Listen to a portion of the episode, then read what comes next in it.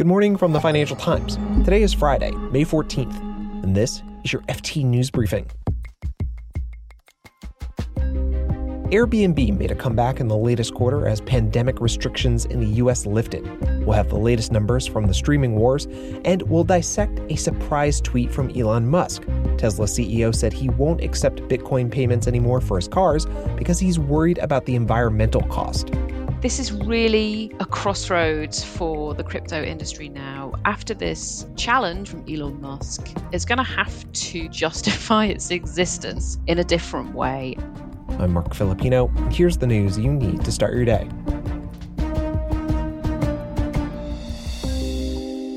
Airbnb struggled through the pandemic, but yesterday it announced stronger than expected earnings in the latest quarter. The online home sharing company said first quarter revenues reached nearly $900 million. That's up 5% from the same period last year, and it was a bit more than Wall Street's expectations. The FT's Dave Lee has more. Well, Airbnb saying the numbers show that it's recovered pretty strongly. I mean, the revenue, as you mentioned, up five percent this time last year, but this time last year was just being hit by the by the effects of the pandemic. They had lots of cancellations in March, and so that affected it then. But also, you know, this year's Q1 revenue was also higher than uh, the same period in 2019. So Airbnb is making the point that you know they're now reaching that level. Uh, where they were pre-pandemic, and yet there's still quite a long way to go before the travel industry is fully recovered, particularly when it comes to people going to cities to stay, because most of this returning business is actually in more rural areas or in bigger houses, typically places that people go on holiday as opposed to traveling for business. And so the hope from Airbnb, and they say the numbers so far point to this, is that as business returns, they're going to get that back into their business whilst retaining this new way of travel to more uh, far flung areas of the country. Dave Lee covers a whole bunch of tech companies. Airbnb is one of them. Thanks, Dave. Thanks, Marc.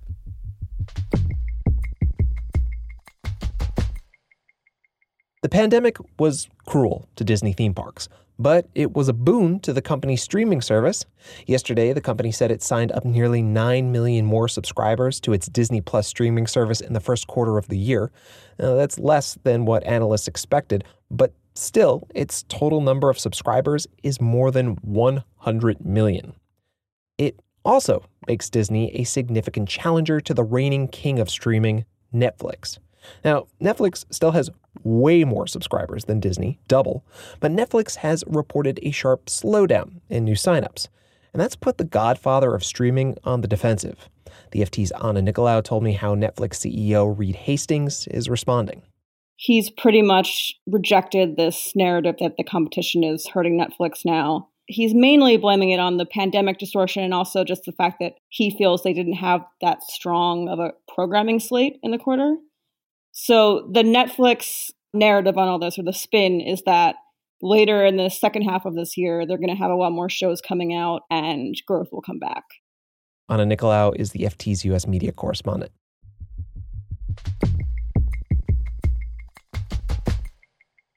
We all know how much Elon Musk loves Bitcoin. It wasn't too long ago that the Tesla CEO gave fellow cryptocurrency fans a huge lift when he said his company had bought more than a billion dollars of Bitcoin and said he'd accept Bitcoin as payment for his vehicles. But this week, Musk did an about face. On Wednesday, he tweeted he won't accept Bitcoin payments anymore. He said Bitcoin mining was bad for the environment. I spoke to the FT's Katie Martin about this. She says that even though Musk's talking about it now, the issue's been around.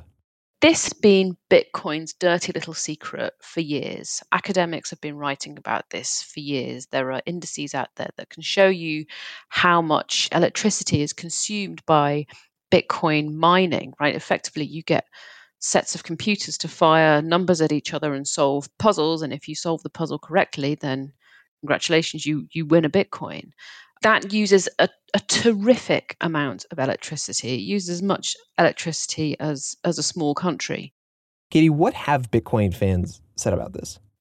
If you or I were to point that out in a in a public forum, then you just get an endless pile on from crypto true believers who will insist that you're you know you're looking at it com- completely the wrong way.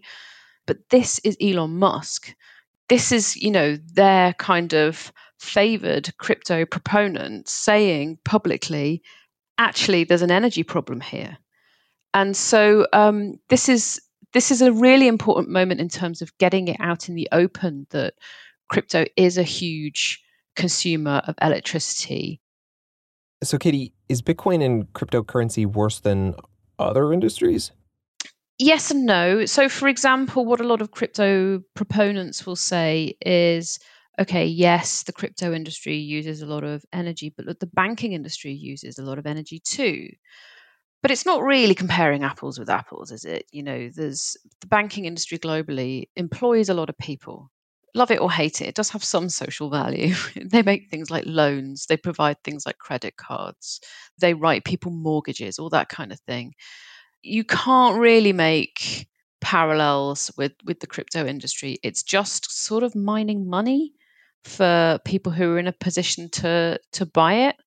So yeah, you can definitely point to other industries that use a lot of electricity too, but you have to weigh that against the social utility of those industries. And I think there is a reasonable case to be made that the crypto industry doesn't fulfill all of those same social criteria.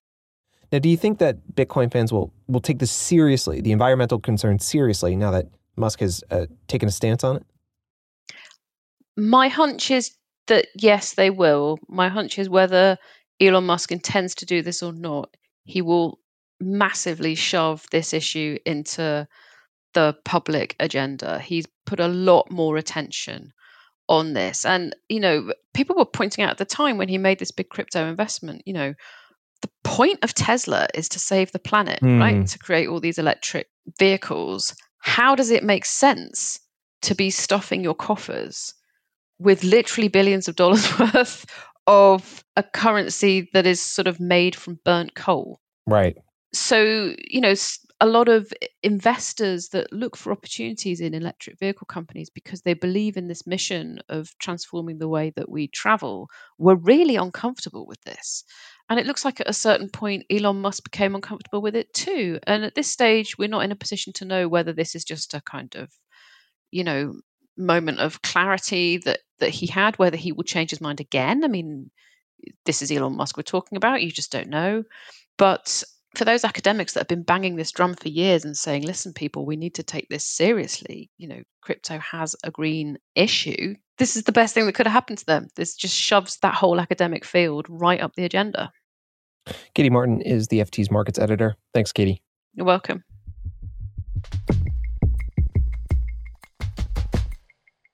And before we go, a final morsel of earnings news. The food delivery service DoorDash said first quarter revenue tripled compared to the first quarter last year. It went from about $360 million to more than a billion dollars. That's a lot of pizza, Chinese food, hamburgers, even as vaccinations have picked up and more people have been able to get those things at restaurants. DoorDash also increased its share of the U.S. food delivery market to more than half.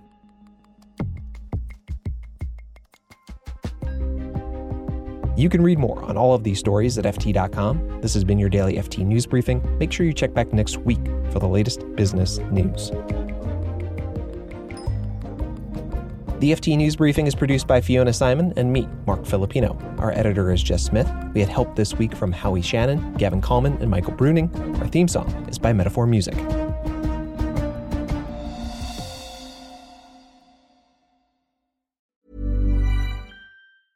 Selling a little or a lot?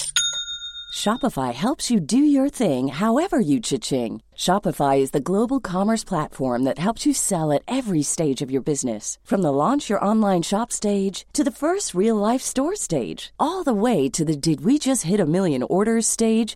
Shopify is there to help you grow. Shopify helps you turn browsers into buyers with the internet's best converting checkout. 36% better on average compared to other leading commerce platforms because businesses that grow grow with Shopify. Get a $1 per month trial period at shopify.com/work. shopify.com/work. Even when we're on a budget, we still deserve nice things. Quince is a place to scoop up stunning high-end goods for 50 to 80% less than similar brands. They have buttery soft cashmere sweaters starting at $50 luxurious Italian leather bags, and so much more. Plus, Quince only works with factories that use safe, ethical, and responsible manufacturing. Get the high-end goods you'll love without the high price tag with Quince.